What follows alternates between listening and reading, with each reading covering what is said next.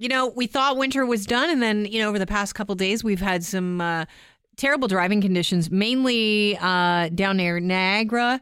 Uh, they got walled by the storm, but out towards the Kingston Way as well. And I was, you know, just taking a little look online. I saw that you know people now have dash cams on their on their cars. Every once in a while, I toy with the idea of getting one, and then I think, no, I just I can't be bothered.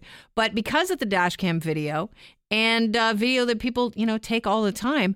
We we got an inside look into this major pileup in Quebec and what I was shocked about is you know there's got to be I think there was about 30 cars involved. No it was a 50 car vehicle uh, pileup and it was um on highway 10 it was near um, Montreal and uh, people were getting out of their cars. And I thought, why are you getting out of your car? Isn't it the safest place to be in your car? So we reached out to Constable Ian Michael. He's joining us on the line right now. He's with the OPP to talk about what we should do in a situation where uh, winter driving actually ends up with a uh, multi-car accident situation. How you doing? Welcome to the show, Constable.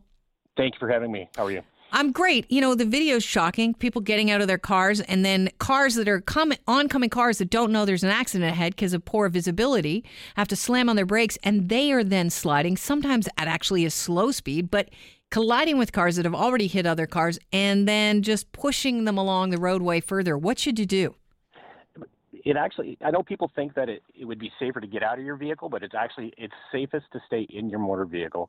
Stay with your seatbelt secured um, the vehicles are are designed partially to provide you provide you protection when you're involved in a collision. And uh, there's nothing we can do to, if you're involved in a multi-vehicle collision like that, where you've got transports, you've got everybody coming. It's an unfortunate situation, and safe to say it ruins everybody's day. Um, but honestly, it's it's safe to say in your motor vehicle, and that's it's hard for people to understand that because they think, oh, get out of your vehicle, go behind a barrier.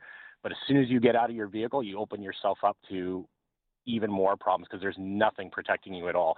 And you see it. We have uh, collisions on the highways in and around the Toronto area all the time, where you hear about people getting uh, caught in between vehicles, tow truck drivers uh, doing their job, getting caught in between vehicles. Uh, one that comes to mind a few years ago from Niagara is a gentleman who got out to uh, retrieve some debris from his vehicle and got uh, has had his legs uh, cut off. So it's safest just to stay in your motor vehicle. Yeah, I, I heard of a story, a terrible story where uh, someone got hit and their dog got thrown for the from the car, and it was winter conditions, and they went out looking for their dog, and uh, it didn't end well. No, and, and, but that's why we try to tell people, uh, especially in winter driving, we try to educate them about things you could do to, to hopefully never get in that situation. Driving according to the road and weather conditions, wearing your seatbelt, not being distracted. Those are all things that lead up to collisions. So if we get people to focus on preventative measures, hopefully you'll never in a situation where you're involved in collision. But there are some situations where you get caught, especially like the uh, the transport truck collisions. You're just there, right? And it's safest stay in your vehicle. Please stay in your vehicle because you see it. You arrive at the scene. Uh, we arrive at the scene, and first thing people are out there all walking around, uh, even vehicles behind if you're not involved in the initial collision, people get out of their vehicles. Oh, what's going on? What I want to see what's going on. Stay in your vehicle. Okay, so what if you are driving along the road and you end up in a whiteout condition and you're in a highway situation?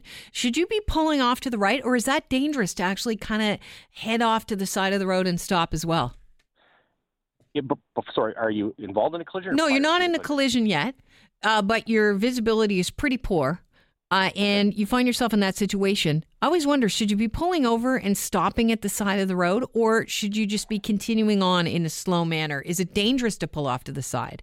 Yeah, it all depends on your your road, your road. If are you around a bend, it, it, it, there's no equal question for or easy answer for that. Mm-hmm. It could be safe to pull off, like if you're in a downfall of rain or in the snow. Yes, you could pull off, but then you have to understand you're you're putting yourself in a vulnerable position where you might get hit. Yeah. Especially if there's zero visibility. However, if it's that bad, if you can move off the highway completely, get off at the next exit, and just like you said, drive slowly, driving according to the road and weather conditions to get you off the highway altogether that's your safest bet. But the takeaway is you get into a multi car collision, do not get out of your car for any reason. You're safer in the car. Absolutely. Even a, even a minor collision. And that's why we try to promote the, the steer it and clear it uh, program here, especially in the Highway Safety Division in the Greater Toronto Area. If you're involved in any collision and you can move your vehicles to a place of safety, move your vehicles to a place of safety, then contact the police. It's just a lot safer for everybody involved. Appreciate you joining us on the phone today. Thank you. Have a wonderful day. You too.